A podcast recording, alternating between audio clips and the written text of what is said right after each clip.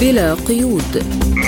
برنامج واسع الطيف نطلعكم فيه على آخر المستجدات على الساحة العربية والعالمية. حصريا من إذاعة سبوتنيك. تحية لكم مستمعي سبوتنيك في كل مكان وأهلا بكم إلى هذه الحلقة الجديدة من بلا قيود. نصحبكم فيها من استديوهاتنا في موسكو. أنا نغم كباس. وأنا فرح القادري والبداية بأبرز العناوين. اعتراف من الناتو بنفاذ الأسلحة بسبب الإمدادات لكييف. جولة جديدة من محادثات أستانا بشأن سوريا. قتلى وجرحى بقصف إسرائيلي على مخيم جنين. مخابرات الحرس الثوري الإيرانية تتهم نحو عشرين دولة بتنظيم الاحتجاجات بالبلاد. لازلتم تستمعون إلى برنامج بلا قيود.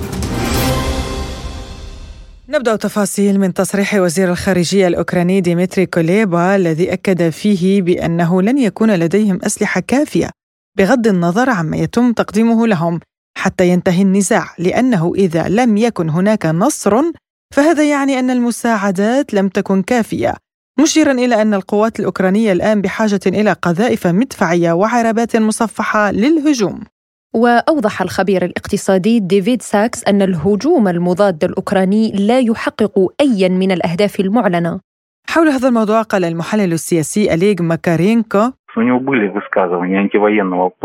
كان لدى ماسك بالفعل تصريحات مناهضة للحرب فهو لا يعكس بتصريحاته مصالح القيادة السياسية الأمريكية بل مصالحه الخاصة ومصالح دوائر عمل معينة غير مهتمة بتصعيد التوتر لأنها تدرك جيدا ما هي العواقب التي ستترتب على ذلك؟ لا يتعلق الأمر بأوكرانيا بقدر ما يتعلق بالهيمنة الاقتصادية الأمريكية.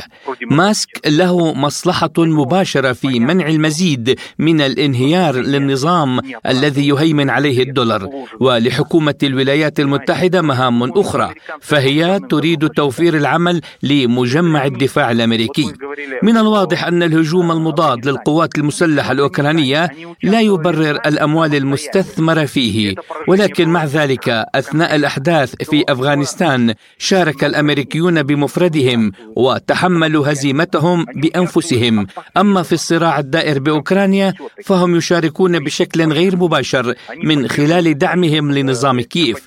طبعا لا يجب إعطاء أهمية كبيرة لبيان ماسك فهذا يبقى كرأي فردي عادي. وللحديث عن هذا الموضوع ينضم إلينا عبر الهاتف نائب مدير المركز الدولي للدراسات الأمنية الأستاذ صهيب خزار. أهلا بك أستاذ صهيب في برنامج بلا قيود.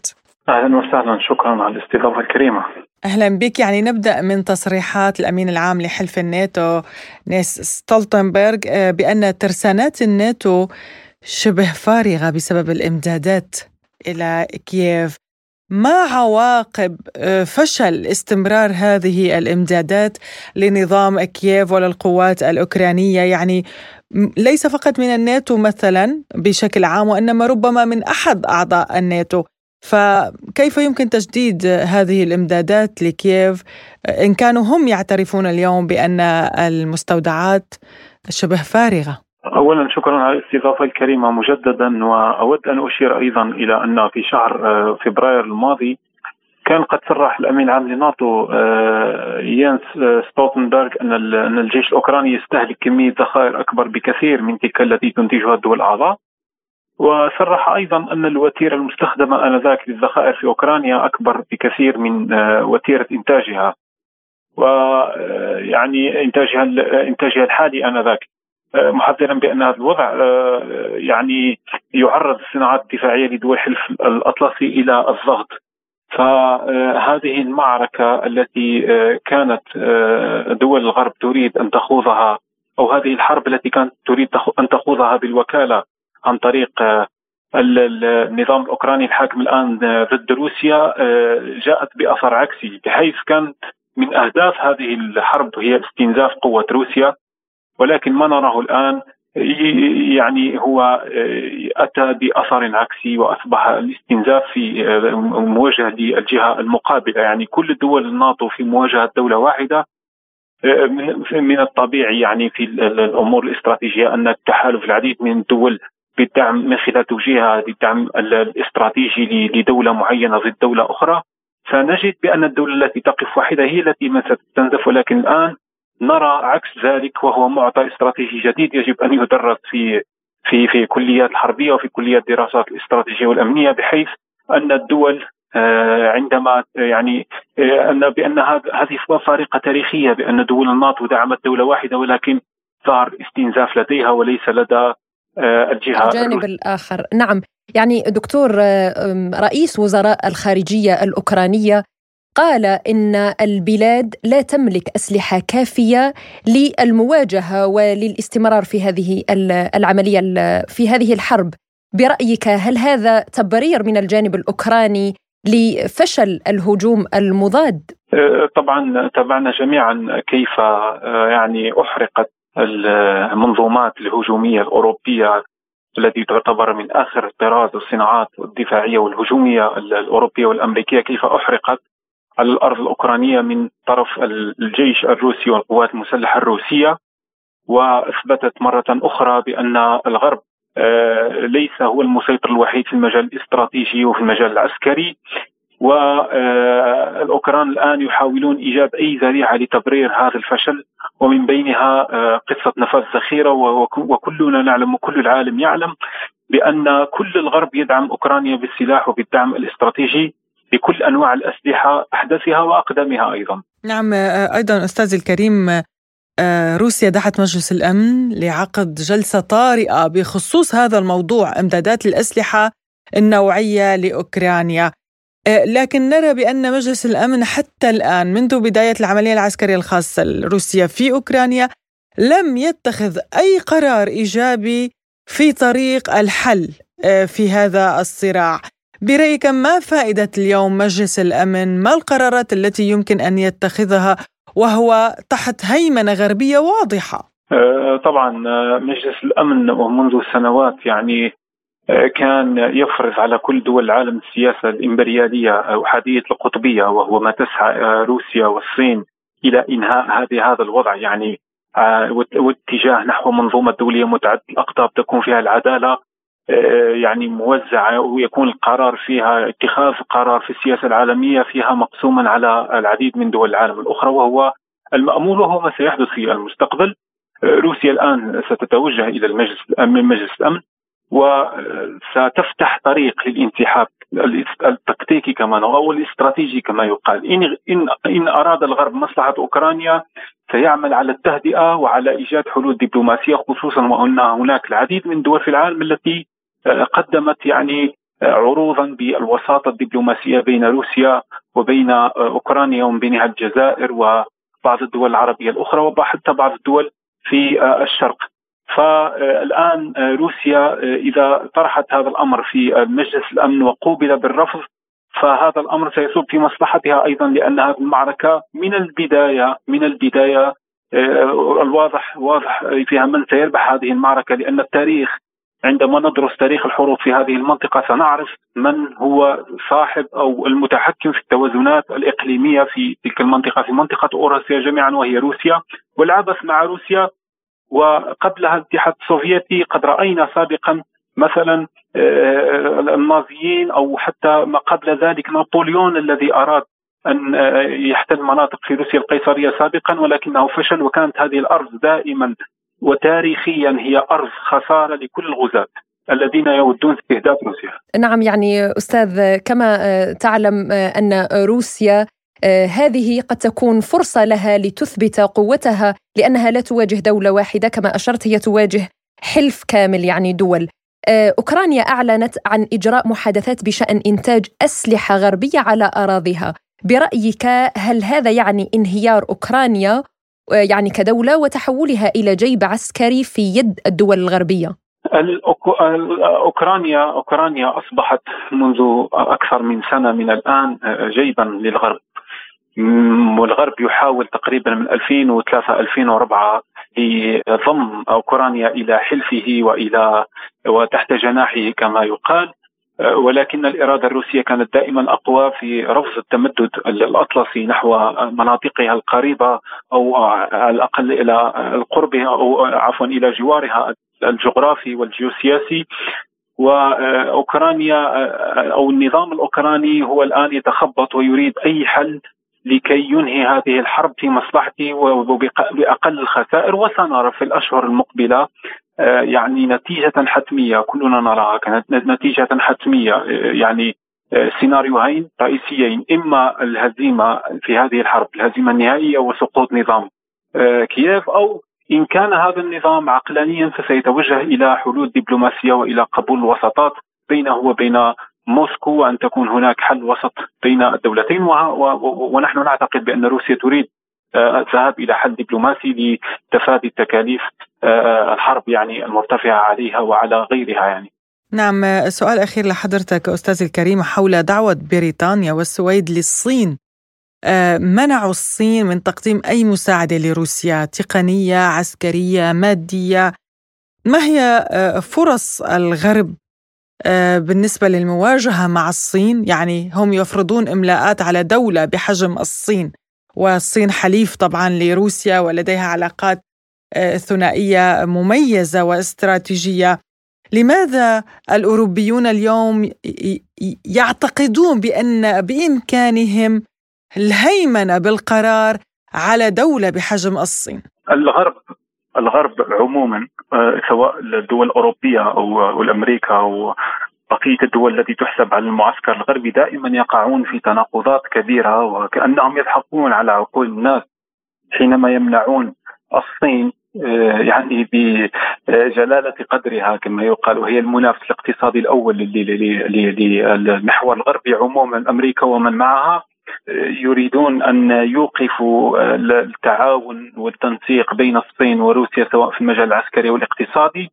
وفي المقابل يفتحون كل الأبواب للدعم العسكري الاقتصادي وحتى الدعم بالمرتزقة في في أوكرانيا لدعم النظام الأوكراني في في مواجهة روسيا. وهذا تناقض. والصين طبعا دولة كبرى لا يمكنها أن تقع في هذا آه، هذا يعني آه، يعني لا يمكنها أن تقبل هذا الأمر ببساطة لأنها دولة كبرى ودولة ذات سياده ولها قوتها الاقتصادية والعسكرية وما إلى ذلك. وسيستمر التعاون الصيني الروسي. وهذا أمر مضحك يعني من طرف الغرب بأنه يريد من الدول أن تقطع علاقتها مع روسيا في مقابل يدعم النازيين في في في أوكرانيا ويدعم ويفتح كل أبواب كل مجالات الدعم للجانب الأوكراني في مواجهة روسيا وفي مواجهة حتى بعض السكان في في في يعني شرق أوكرانيا من من من الذين ينتمون إلى العرقية السلافية وغيرها. ونراهم يدعمون ذلك بشكل عنصري مقيت جدا ورأينا السنوات الماضية التصفيات يعني العرقية والعنصرية التي مارسها مارستها حركة أزوف في شرق أوكرانيا بينما يمنعون دولا في التعاون فيما بينها لحماية نفسها وحماية أمنها القومي وأمنها الإقليمي. نعم نشكرك نائب مدير المركز الدولي للدراسات الأمنية الأستاذ صهيب خزار كنت معنا شكرا لك على هذه المداخلة. أهلا وسهلا شكرا جزيلا. لازلتم تستمعون إلى برنامج بلا قيود. وإلى محادثات أستنا حول سوريا إذ صرح المبعوث الخاص للرئيس الروسي إلى الشرق الأوسط ودول أفريقيا نائب وزير الخارجية ميخائيل بغدانوف أن لقاء نواب وزراء خارجية روسيا وسوريا وتركيا وإيران يعقد حاليا في أستانا وأن روسيا ستبذل قصارى جهدها للوصول إلى خارطة طريق بين العلاقات السورية التركية. للمرة الأولى يعقد الحدث الثاني هنا. كما لو كان بالتوازي هذا اجتماع لأربع دول على مستوى النواب وزراء الخارجية وهي تركيا وسوريا وروسيا وإيران. نحن نتعامل مع قضية تطبيع العلاقات بين دمشق وأنقرة. هذه عملية مهمة يجب أن تبنى على مبادئ متفق عليها. الاحترام المتبادل لسلامة الأراضي والوحدة والسيادة. ظهرت العديد من المشاكل على مدى السنوات الاثنتي عشر الماضية. عودة اللاجئين والقضايا الأمنية والحرب المشتركة ضد الإرهاب. هناك أيضا وجود غير قانوني تماما للأمريكيين بالإضافة إلى مشاكل اقتصادية وإنسانية. لذلك هذه العملية مهمة للغاية. تعلمون أنه في العاشر من مايو أيار انعقد اجتماع لوزراء خارجية روسيا وسوريا وتركيا وإيران في موسكو. لقد صدرت لنا التعليمات بإعداد خارطة طريق لعملية تطبيع العلاقات بين سوريا وتركيا. نأمل أن نمضي قدما في هذا العمل أيضا. ولمناقشة هذا الموضوع تنضم إلينا عبر الهاتف من دمشق عضو اللجنة الدستورية عن المجتمع المدني والباحثة السياسية ميس الكريدي أهلا بك أستاذة ميس في برنامج بلا قيود. يعني ما هي التوقعات التي يمكن تعليق الآمال عليها بشأن هذا الاجتماع الرباعي؟ هل سيتمكن المشاركون فيه من تحقيق تقدم ملموس برأيك؟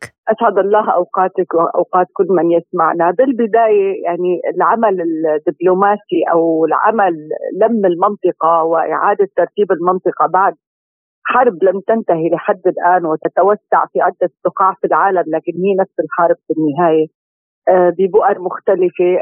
بعتقد أنه يعني يجب أن نكون متفائلين بالمسار نفسه. ليس بالضرورة أن تكون القضية هي أنه الآن وبضغط الزر. ربما يحصل تقدم آه، لافت مع أني أنا أرى التقدم اللافت من بداية تركيب مسار السنة منذ أن انطلق مسار السنة وهو خطوة في المكان الصحيح. بحيث أن هناك آه، تفاهم إقليمي مع الدولة الضامنة آه، ذات الخيار بالعالم متعدد الأقطاب.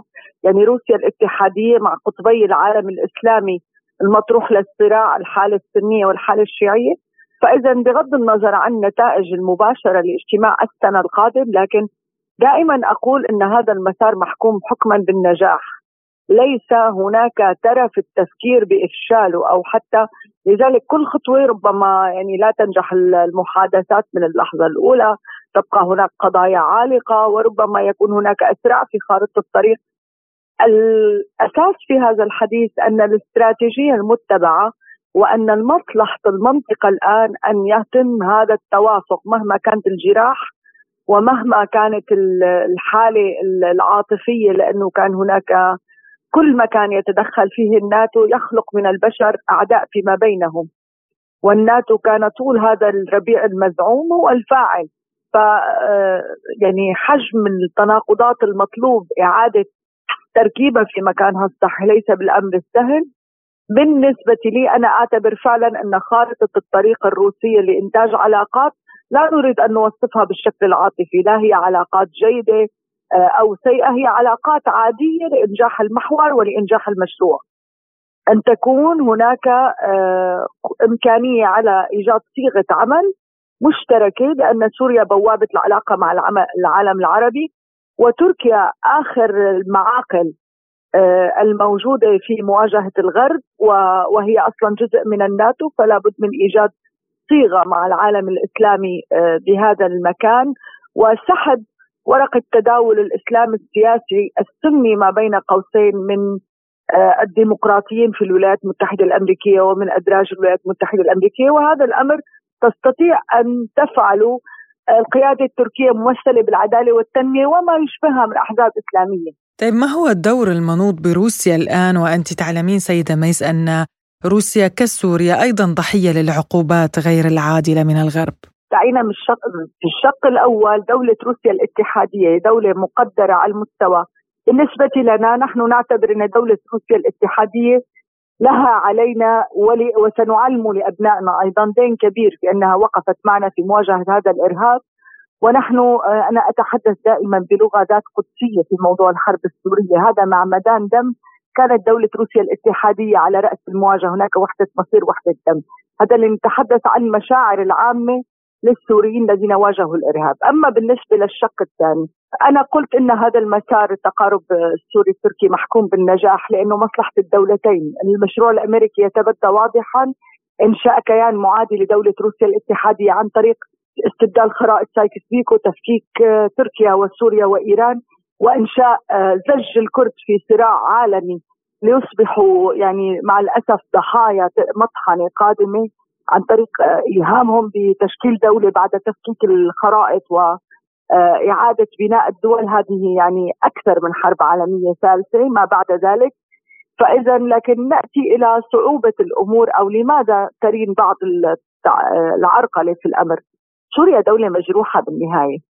يعني الآن سوريا دولة مجروحة وما تفعله هو أعلى من مستوى دبلوماسية. إنه بعد أن فرغت كل تلك كل ذلك الإرهاب وتلك الجماعات وكل طريق مرورها كان عبر الطيران ومعروفة طرقها من من أين وتنطلق من مدن ومدعومة من حكومات وما إلى ذلك. فسوريا مجروحة عندما آه، يعني تحسب حساباتها وعندما آه، تفكر في التفاصيل وتدقق في التفاصيل فلانه خبرتها 12 عام ودولة جارة كانت في كان قد تجاوزت سوريا مسألة الإشكالات مع تركيا والإشكالات التاريخية مع تركيا ثم فجأة في عام 2011 بقرار الناتو وبسياسات الأوبن دورز للناتو تدخل سوريا اتون صراع غير متوقع أو غير متوقع أن تزج تركيا بعد كل ما فعلته سوريا بتطوير العلاقات معها ما قبل 2011 بهذه المسألة بالقرار الأمريكي، فاذا سوريا التردد هذا أو الحساب دعينا نقول إنه الحذر الحذر نتيجة الغدر المتكرر هو منطقي ويجب أن نقرأه بالعكس على محمل الايجابيه انه سوريا لو لم تكن دولة سياسية من الطراز الرفيع لا تستطيع أن تحيد كل هذا الخيار العاطفي بعد مقتلة سورية بهذا الحجم وتنطلق باتجاه أفق تشكيل عالم متعدد الأقطاب وتضطر أن تجلس في مكان ما مع أشخاص مدانين بدم يعني دم أبنائها يحول كثيرا لو كنا نفكر بشكل عاطفي ما بينها وبين كثير من الجلسات. يعني آه، برأيك ما الذي يبرر عدم مشاركة المنظمات الدولية في الحل السياسي بسوريا؟ الجواب متضمن في كل ما نعرفه. المنظمات الدولية وحتى الأمم المتحدة ذاتها اللي هي الغطاء غطاء تلك المنظمات الدولية المسمات ما بين قوسين منظمات غير حكومية. هذا أعلى مستوى من مستويات قيادة السياسة في العالم. هذه المنظمات نفسها الأمم المتحدة تحتاج إلى إعادة صياغة وتحتاج إلى إعادة توازن لصياغها، هذه منظمات مع الأسف منحازة نتيجة عوامل تشكلها، يعني إذا عدنا لعام 1945 ولحظه انطلاق الأمم المتحدة نعود إلى ما حصل من تلك اللحظة وآلية آه، التركيبات التي حصلت من سان فرانسيسكو انطلاقا إلى ما حصل اليوم، هذه آه، ليست مستقلة، لا الأمم المتحدة كغطاء ولا التمويلات ولا المنح. ونحن نعرف أن الغرب يعطل هذا المسار ولا يريده. حتى مؤتمر بروكسل الأخير آه، يعني يقولون لنا حرية الرأي وحرية التعبير وكل هذه الهرطقة و والكلام الكبير. ونحن اختبرنا وأنتم اختبرتم في دولة روسيا الاتحادية. يعني بالنسبة لنا إذا أنا عندي وجهة نظر مختلفة هل ستجديني في أروقة الغرب؟ وبالمنظمات المقدم لها منح وتمويلات وغيره المنح تقدم لأتباعهم من الثورات الملونة وما حصل آه، أوروبا الشرقية انطلاقا إلى كل موبقة في هذا العالم. هي منظمات غير مستقلة. ونحن نريد أن نشكل مجتمعنا المدني المستقل وهم يرفضون ويحاولون بشتى الوسائل خلق مجموعة من العملاء الصغار استنادا إلى اسوء استثمار في العالم الاستثمار في حاجة الشباب إلى العمل وحاجة إلى الانطلاقة واللعب على أفكارهم بالحرية و والديمقراطية وغيرها. هذا أسوأ استثمار عندما تضل الأجيال. هذا ما يفعل الغرب وهذا ديدا وأخلاقياته. عندما اندلعت العملية العسكرية المحدودة في بين روسيا وأوكرانيا وهي عملية عسكرية محدودة ومعروف هذا الأمر ما كان دور المنظمات الدولية سوى التأجيج والمتاجرة كما حصل بسوريا بالأوراق وبورقة اللاجئين وغيره وغيره. هذه المتاجرات هي تدشيش الإنسانية هو أعلى مستوى من اللا إنسانية واللا أخلاق إضافة إلى أنه آه، حتى ال social media يقومون بإغلاق أي صوت مضاد لهم. فإذا طبيعي يعني أن تكون المنظمات الدولية غير فاعلة. ما يؤلم هذه المنظمات الدولية أنها لا تستطيع أن تعطل هذا المسار لأنه مسار محكوم بالحالة الوجودية. أن نكون أو لا نكون مسألة بهذا العمق يعني. ما بين الخيار المتجه شرقا والخيار المتجه غربا. عضو اللجنة الدستورية عن المجتمع المدني والباحثة السياسية ميس الكريدي كنت معنا عبر الهاتف من دمشق. شكرا لك على هذه المداخلة. لازلتم تستمعون إلى برنامج بلا قيود. وإلى ما يحدث في جنين حيث شيع الفلسطينيون في مدينة جنين شمال الضفة الغربية جثامين الشبان الخمسة الذين قتلوا خلال العملية العسكرية الإسرائيلية على مخيم جنين وانطلقت مواكب تشييع الشبان من منازل ذويهم إلى المساجد لأداء صلاة الجنازة عليهم ثم مواراتهم الثرى. وصدحت الجماهير بهتافات منددة بالعملية العسكرية الإسرائيلية على جنين وداعمة للمقاومة الفلسطينية. التفاصيل مع مراسل سبوتنيك هناك أجود جرادت. هي الأعنف منذ عشرين عاما. هكذا توصف العملية العسكرية الإسرائيلية على جنين شمال الضفة الغربية فبعدما اقتحمت قوة إسرائيلية مخيم جنين لاعتقال بعض الشبان فوجئت بعبوة ناسفة انفجرت بآلية عسكرية وتضررت آليات أخرى ثم يبدأ اشتباك مسلح استمر لساعات عدة. استخدمت خلالها القوات الإسرائيلية الطائرات العسكرية لأول مرة منذ عشرين عاما. والتي قصفت مواقع في المخيم وحلقت الطائرات المسيرة في سماء جنين. والحصيلة خمسة قتلى فلسطينيين وعشرات الجرحى. وسبعة إصابات في صفوف الجيش الإسرائيلي وعدة آليات عسكرية إسرائيلية مدمرة. هي مرحلة اشتباك جديدة وتطور على قدرات المقاومة الفلسطينية للتصدي للاقتحامات الإسرائيلية. حتى أن بعض المراقبين وصف ما حدث بالاجتياح المصغر الذي تم صده. وحول هذا الموضوع قال ماهر الأخرس القيادي في حركة الجهاد الإسلامي لوكالة سبوتنيك مجبر الشعب الفلسطيني أن يقاوم في ظل هذا التوغل وهذا القتل لشعبنا الفلسطيني، هل يظن الاحتلال اننا سنوزع الحلوى والورد على جنوده عندما يدخلون ويقتلون؟ فالمقاومه الآن الفلسطينية تقاوم هذا الاحتلال على أرض فلسطين وهو يحتل فلسطين فلا بد أن تكون هناك تضحيات من شعبنا الفلسطيني ولا بد أن يقتل جنود الاحتلال وهم يقتحمون هذه المناطق وهذا ما فعلته المقاومة في جنين.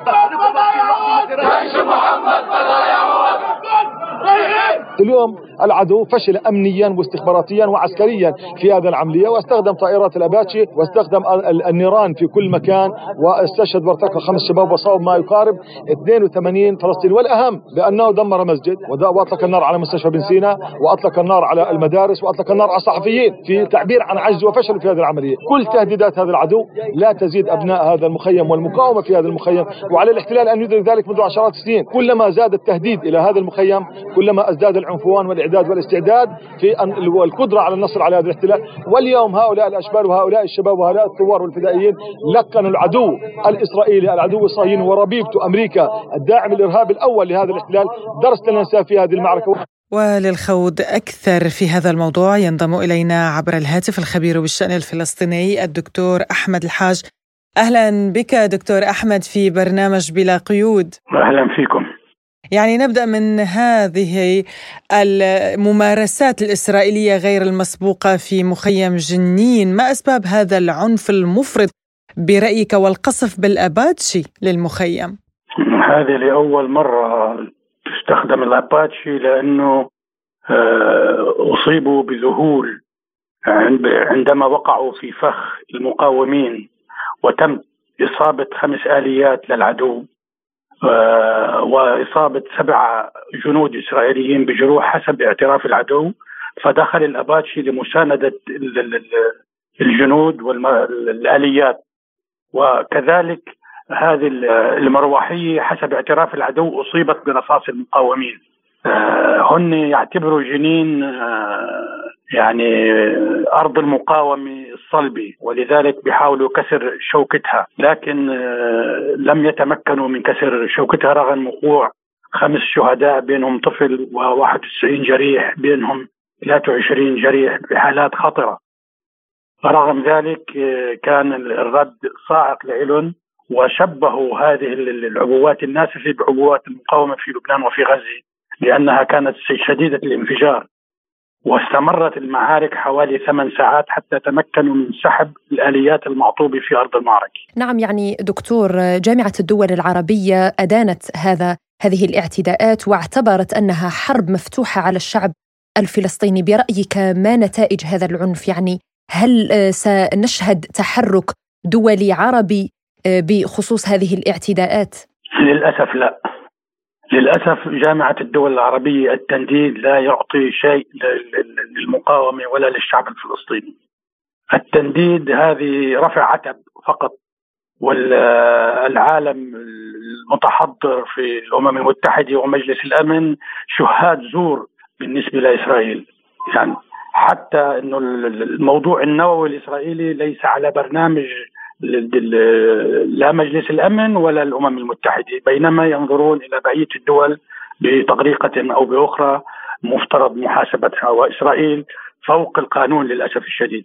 نعم دكتور يعني آه، آه، هذا العنف وهذه المقاومة في المخيم للقوات الإسرائيلية والآلات الإسرائيلية هل ستؤدي برأيك إلى انتفاضة كبيرة تتوسع بها دائرة المقاومة؟ أنا تقديري إنه إسرائيل الآن تهدد بشن حرب واسعه على جنين وهذا قد يؤدي إلى ردة فعل وحدة الساحات بغزة وفي مناطق أخرى. وبالتأكيد ستتصاعد الانتفاضة المسلحة وليس الشعبية فقط في وجه الاحتلال.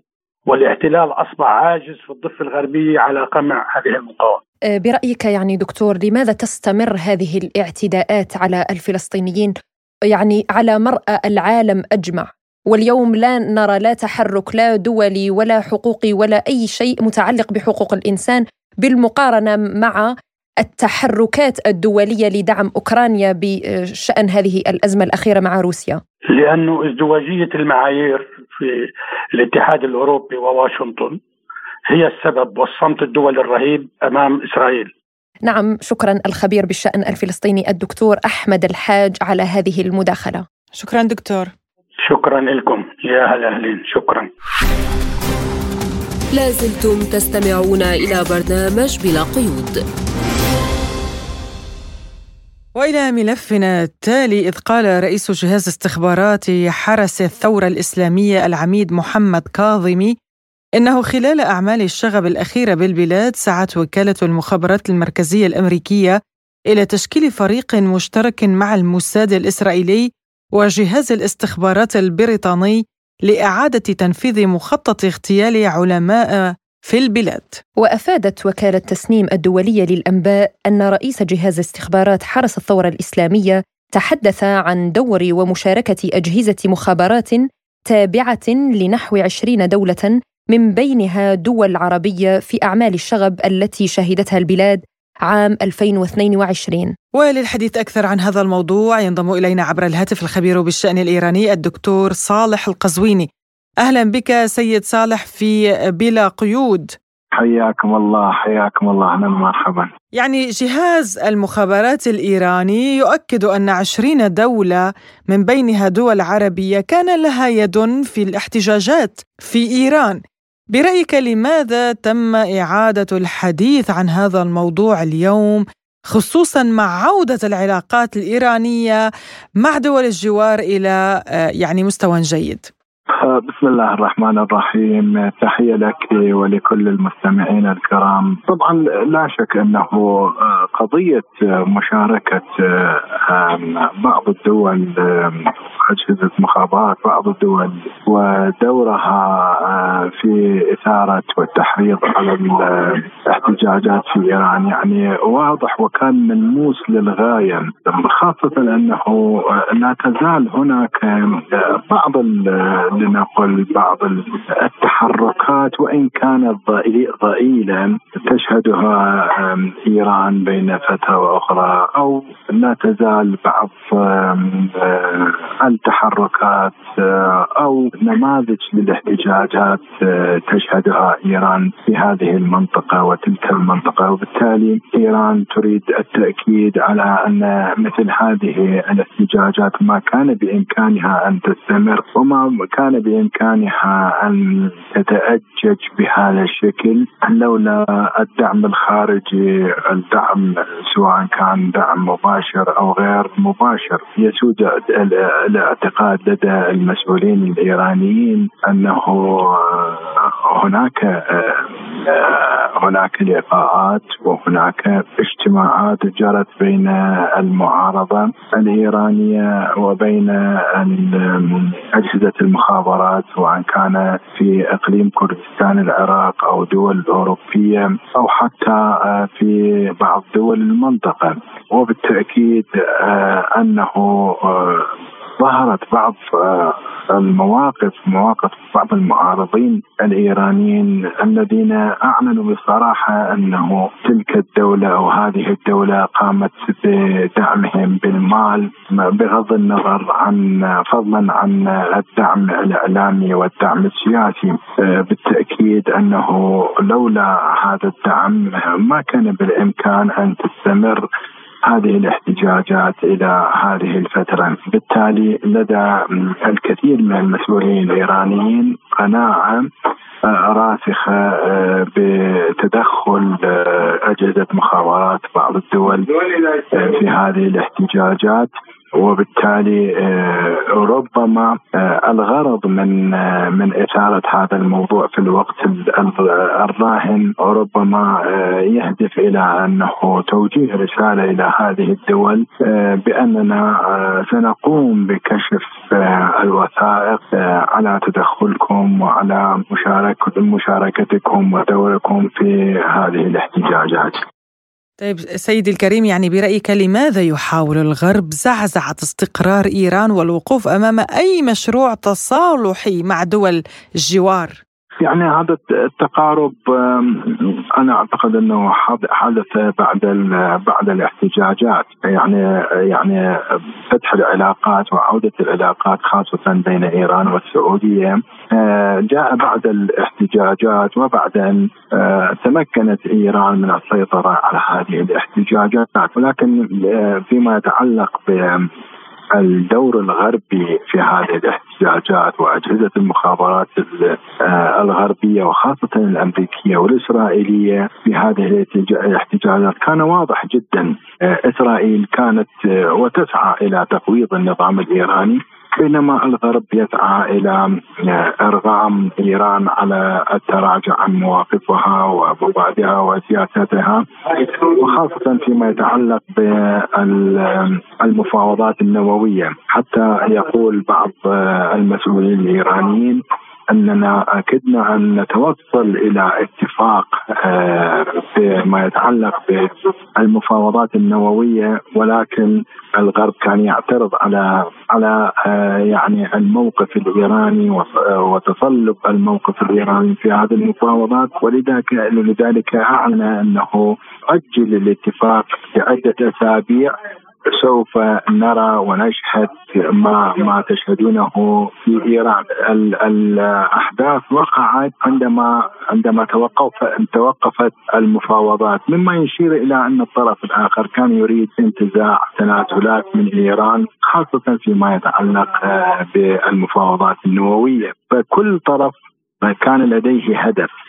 إسرائيل بالتأكيد هدف المخابرات الإسرائيلية بالتأكيد هدفها يختلف عن الهدف الأمريكي، بعض دول المنطقة بالتأكيد آه، كانت تسعى إلى أهداف أخرى. آه، بالتالي آه، تختلف آه، أهداف كل طرف وجهاز مخابراتي عن أهداف جهاز مخابرات آخر. في سؤال أخير يعني دكتور صالح بالحديث عن توقف المفاوضات النووية، هل برأيك حاول الغرب عرقله تطوير البرنامج النووي الإيراني تبعا لمصالحه؟ بالتأكيد بالتأكيد. يعني كل ما كل ما يدور حاليا في في قضية المفاوضات الطرف الغربي يريد يعني يريد إرغام إيران عن التراجع وتقديم لها يعني بعض الامتيازات وبعض المكاسب إيران لا تريد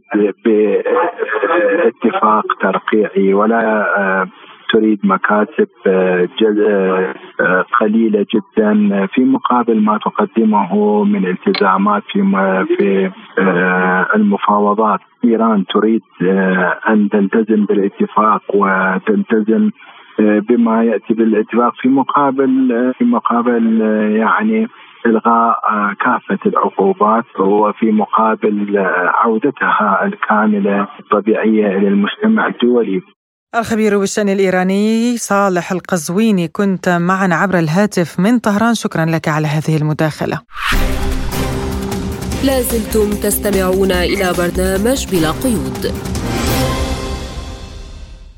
وإلى الشأن السوداني أعلنت الأمم المتحدة أن مانحين منحوا مبلغا يقدر بنحو مليار و500 مليون دولار للمساعدة في تخفيف الأزمة الإنسانية في السودان والدول المجاورة التي تستضيف اللاجئين الفارين من القتال. هذا وتعهد الاتحاد الأوروبي بتقديم 190 مليون يورو للسودان كما أعلنت الولايات المتحدة تقديم مساعدات إضافية بقيمة 171 مليون دولار للسودان وفق تصريحات مديرة الوكالة الأمريكية للتنمية الدولية ولمناقشة هذا الموضوع أكثر نستضيف معنا الخبير السياسي ومدير مركز وكالة وان بريس الإخبارية السودانية عوض الله نواي. أهلا وسهلا بك أستاذ عوض. يعني نبدأ من هذه الأوضاع المقلقة في السودان والتي عبر عنها غوتيريش بأن ما يحدث تجاه المدنيين ترقى إلى جرائم إنسانية. برأيك هذا التصعيد المستمر هل زاد من الوضع الاقتصادي سوءا؟ وما الحل؟ آه نعم السودان آه، كما يعلم الجميع بأنه يمر بمرحلة دقيقة. من خلال تاريخ تشكل هذه الدولة والآن كل العالم يعني نشهد أن هنالك هجمة شرسة في هذه الحرب التي تدور في السودان. وهذه الحرب ليست حرب داخلية.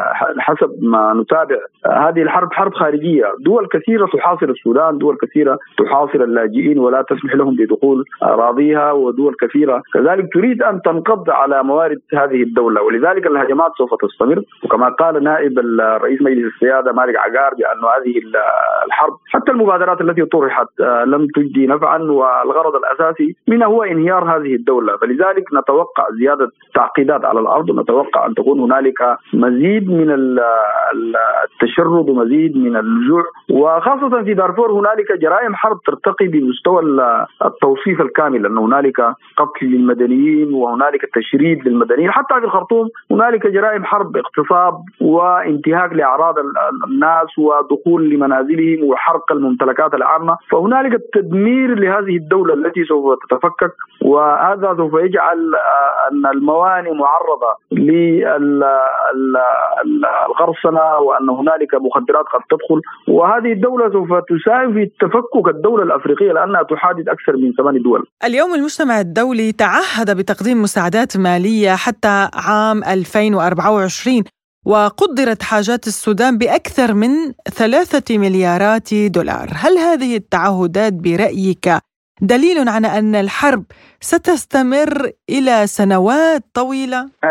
هذه المساعدات التي يتحدثون عنها إن قارنا حجم الدمار وحجم الاقتصاد الذي لحق به دمار كبير يفاقم هذه الأرقام بمراحل كبيرة، السودان الآن ربما الخسائر التي نجمت عن هذه الحرب تفوق الثلاثة أو أربعة مليار دولار، فما الجدوى من أن تشعل هذه الحروب ثم تكون هنالك وعود كاذبة، المجتمع الدولي كاذب، الاتحاد الأوروبي كاذب، كل هذه الدول دول كاذبة ولا مصداقية لها، وهذه المعونات التي تقدم لا قيمة لها، هي عبارة عن وعود كاذبة، ظل السودان يعني يريد أن يستفيد من موارده، يريد السودان فقط أن يتمتع بخيراته وأن يصدر يعني آه، الخيرات التي يتمتع بها، يريد السودان أن يخرج من العقوبات الأمريكية التي هي سبب أساسي في هذه الحروب والأزمات وهذا الفقر المدقع. لذلك المجتمع السوداني لا يعول على مثل هذه المساعدات. فقط يريد المجتمع السوداني أن تقف هذه الحرب وأن تكف الأيادي الخارجية في التدخل واثاره هذه الحروب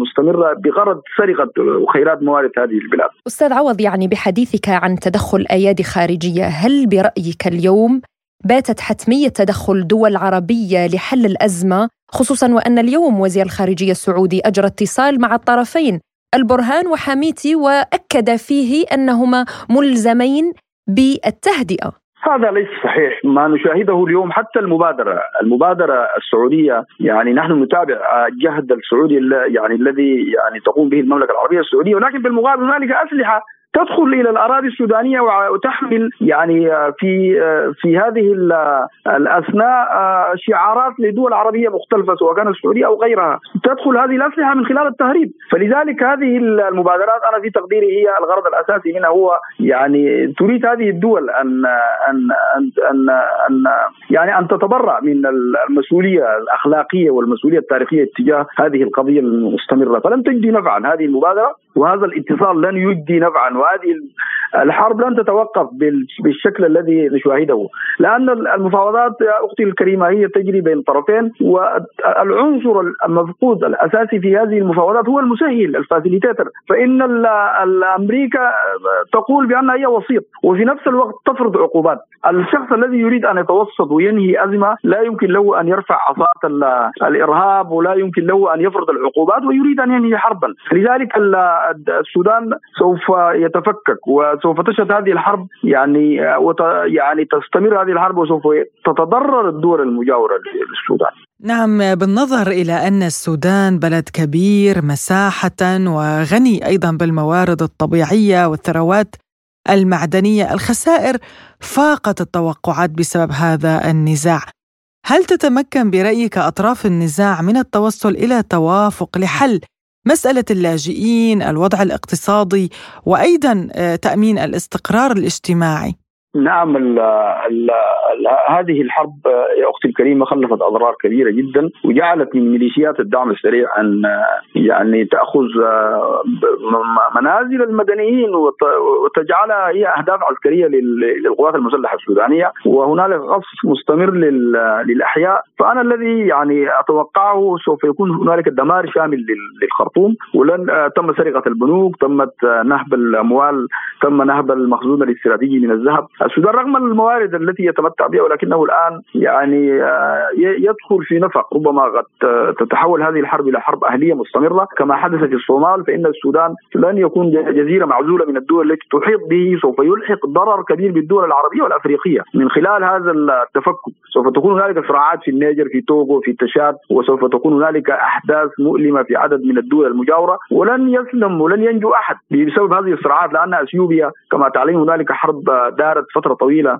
في عدد من المناطق الأسيوية. هنالك اللاجئين دخلوا إلى السودان سوف يعودوا إلى مواقعهم. هنالك جماعات إرهابية تسللت ودخلت السودان. الآن سوف تعود إلى دول مختلفة. فالواقع مؤلم ومرير. فالسودان يعني بسبب هذه الحرب سوف يؤذي الآخرين الدول التي تحيط به وهي ثمانية دول. سوف تجعل يكون هنالك معبر للجريمة العابرة وتجاره البشر والمخدرات وما إلى ذلك. وسوف يدفع العالم ثمن كبير جدا بسبب يعني تقاعسه بسبب الأيادي الشريرة التي تعبث بهذا الوطن.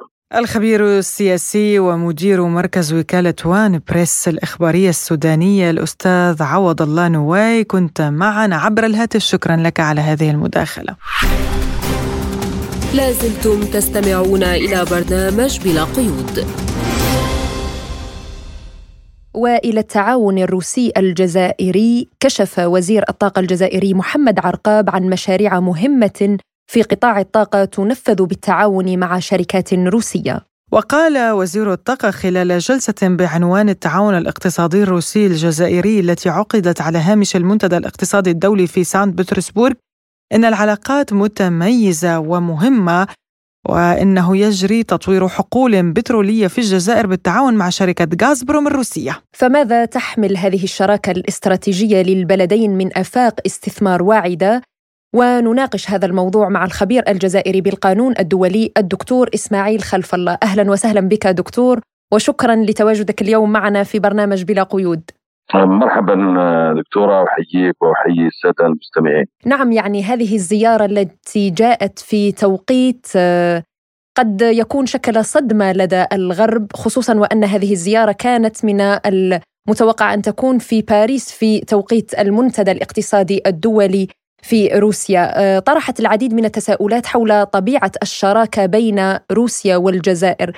برأيك يعني ما الرسائل التي تحملها هذه الزيارة وما ما الذي تعنيه الشراكة الجديدة بين روسيا والجزائر؟ أعتقد أن الجزائر اليوم في سياستها آه، الجديدة هي تذهب إلى ما يسمى بتنويع الشركاء الاقتصاديين رئيس الجمهورية بدأ زيارته زيارات أو المجموعة الأوروبية كان زار روما وزار بعدها البرتغال زار دول أخرى فمن باب أولى أيضا أن تكون وهذه المسافة التي دائما تقول الجزائر انها تقف مسافة واحدة فمن طبيعي أن تكون هذه الزيارة إلى موسكو فالشراء أو العلاقة التي تربط الجزائر بموسكو علاقة تاريخية علاقة لها روابط متين. العلاقة يعني دائما تتميز بالثبات والاستقرار.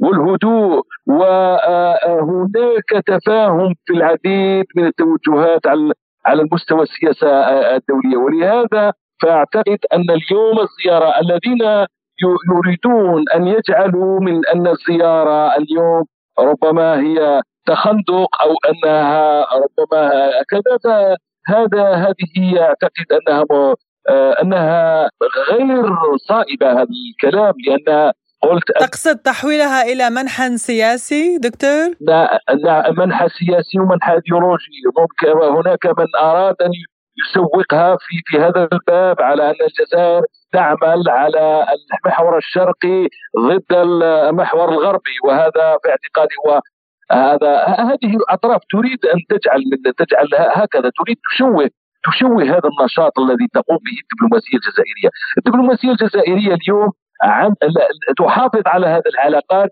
سواء في شراكتها المبنيه على الوثوقية مع موسكو أو مع شركاء حتى من شركاء المجموعة الأوروبية. وشفنا حتى هناك إشادة من هذه المواقف سواء من المجموعة الغربية أو حتى من موسكو. فبالتالي وثم أيضا النقطة الأخرى التي آه، تأتي آه، لتوضح بأن اليوم الجزائر وهذه ربما التي أقلقت المجموعة الغربية وهي سياده القرار السياسي وتحرره وخروجه من تلك الوصايه التي ما زالت ربما تسعى إليها الأطراف الغربية أن تبقى الجزائر تحت مرهونة تحت توجهات وتحت الوصايه الأبوية الاستعمارية أو ربما حتى آه والرئيس الجزائري يعني كان واضحا عندما قال الجزائريون ولدوا أحرارا وسيبقون كذلك. وهذه لخصت كل كل هذا يعني. فبالتالي فهذه من يزعج تزعجه هذه الزيارة هو الجزائر اليوم تنظر إلى مصلحتها. وكما تنظر روسيا لمصلحتها. والدول الأوروبية أيضا تنظر إلى مصالحها يعني هي ليس حبا في الجزائر. وهذا الذي هذا المبرر الذي لم تستطع هذه الأطراف التي تدعي هذه العلاقات آه، يعني أفحمها وأبطل ادعاءاتها على أن كما أنت تسعى في آه، كسب هذه المصالح وجلب المصالح لبلدانك ولشعبك فالجزائر اليوم تنظر إلى مصلحتها والمصلحة تنظر في في شراكتها مع روسيا أنها شراكة بالعكس أن الشراكة هذه تأخرت. الشراكة الاستراتيجية قد تأخرت لعقود. كان من المفروض أن تتم في في في في السابق لأن لماذا لاعتبارات عديدة ولعل أهم هذه الاعتبارات. هو قلنا هذه العلاقة الوطيدة التاريخية التي تربط الجزائر بموسكو ثم أيضا الاستقرار الذي تتسم به هذه العلاقة. فلم نشهد لم تشهد آه، الجزائر وموسكو ولا حادثة ربما آه، كان فيها توتر أو كذا. بالعكس كانت هناك استقرار دائم آه، ومستمر. بالتالي ف ثم أيضا النقطة المهمة أن الجزائر وهذه واضحة لا تخفيها الجزائر أن ترسنتها العسكريه تقريبا آه، النسبة الكبيره هي من روسيا وبالتالي الجزائر اليوم اذا كان هذه وان قلنا ان الزياره كانت اقتصاديه بامتياز ولكن نعتقد بان أيضا الجانب العسكري لا يمكن ان نغفل عنه أو تغفل عنه الزياره لماذا؟ لأن اذا كان خاصه ان الانباء تقول بان هناك اعاده لهيكليه الجيش الجزائري يعني كما تفضلت حضرتك الموضوع سياسي عسكري وأيضا اقتصادي ولكن ربما هو في الإعلام كان الاقتصاد له حصة الأسد من هذه الزيارة. نعم يعني هو الاقتصاد كان هو الزيارة عمودها الفقري كان اقتصاد حقيقة ولكن عندما نرى بأن المجموعة الأوروبية التي كانت تتبنى الحماية حماية الناتو وحماية الحماية الأمريكية تحت المظلة الأمريكية اليوم هي تحاول أن تتحرر من هذه. ولاحظنا بأن ألمانيا العام الماضي خصصت 100 مليار دولار لتحديث الجيش وكان صرح وزير الدفاع الألماني قال أن هذه 100 مليار 100 مليار هذه لا تكفي لا تكفي لعمليه التحديث إذا كانت هذه الدول التي هي تتمتع بهذه الحماية التي يعني تحت غطاء الناتو فالجزائر من باب أولى ان تقوم بتحديث جيشها والذي يريد أن يعارض هذه الفكرة فلتبقى فكرته كما قالها السيد رئيس الجمهورية أن الجزائريين ولدوا أحرارا وسيبقون كذلك فقضية أنها الجزائر اليوم عندما تذهب إلى عقد صفقات في الجانب العسكري فلن يوقفها أحد بل بالعكس لها كل المبررات التي تستدعي ذلك. ثم أيضا لاحظنا بأن الجزائر عندما آه، آه، في في ميزانية 2023 عندما خصصت آه، رفعت ميزانية الجيش إلى 18 مليار دولار لاحظنا بأن قامت الصحف والإعلام وكذا وبدأت الأقاويل وكأنه على محرم على الجزائر. عفوا هنا فقط لدي سؤال دكتور.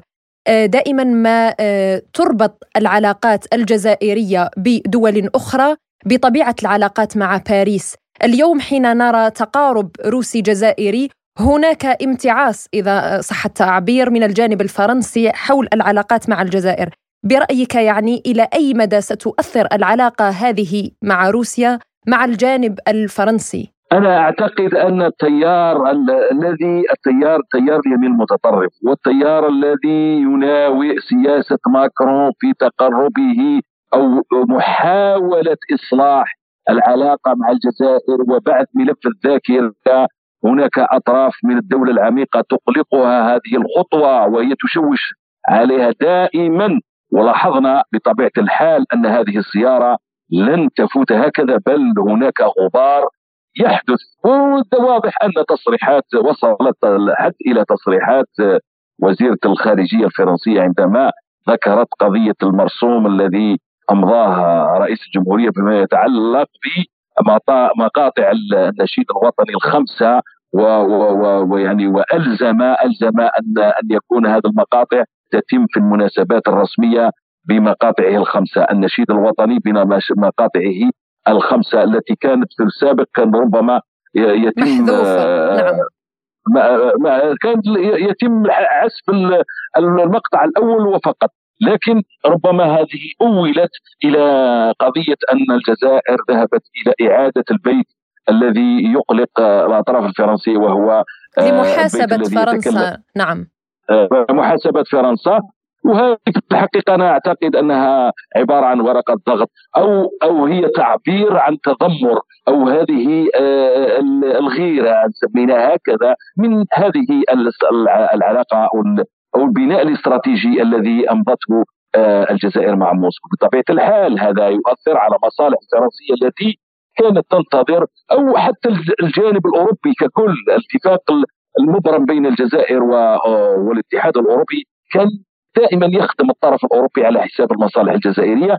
واليوم هذه رسالة قوية أن زيارة الجزائر أو قمة الجزائر روسيا هي رسالة واضحة مباشرة للمجموعه الاوروبيه الاتحاد الأوروبي ومن بينهم فرنسا على أن الجزائر اليوم المصلحة الجزائرية هي رقم واحد وأن أن قراراتها قرارات سيادية تبقى حقيقة تحافظ على هذه العلاقات في في في منظومة العلاقات الدولية بطبيعة الحال وأيضا أن الجزائر اليوم هي مطروحة ك يعني في أي وساطة ربما هناك وساطة ستتم أو أو أنها تسهم في أي مشروع للوساطة. ولاحظنا بأن الرئيس الروسي قد ذكرها صراحة ورحب بهذه الخطوة. التي في اعتقادي أن لم يعطها ولم يصرح بها لدبلوماسيات أخرى تقدمت لهذه الوساطه. شكرا جزيلا لك أستاذ القانون الدولي الدكتور إسماعيل خلف الله كنت معنا عبر الهاتف من الجزائر شكرا لك. شكرا شكرا لك. بهذا نصل وإياكم مستمعينا إلى نهاية حلقة اليوم من بلا قيود. قدمناها لكم أنا نغم كباس. وأنا فرح القادري وللمزيد من المتابعة. يمكنكم زيارة موقعنا الإلكتروني سبوتنيك dot ae وأيضا قناتنا على تليجرام. سبوتنيك عربي. وأيضا يمكنكم متابعة مواضيع متنوعة عبر قناة Arab Point بودكاست في يوتيوب وبودكاست وتويتر وفيسبوك. إلى اللقاء. إلى اللقاء.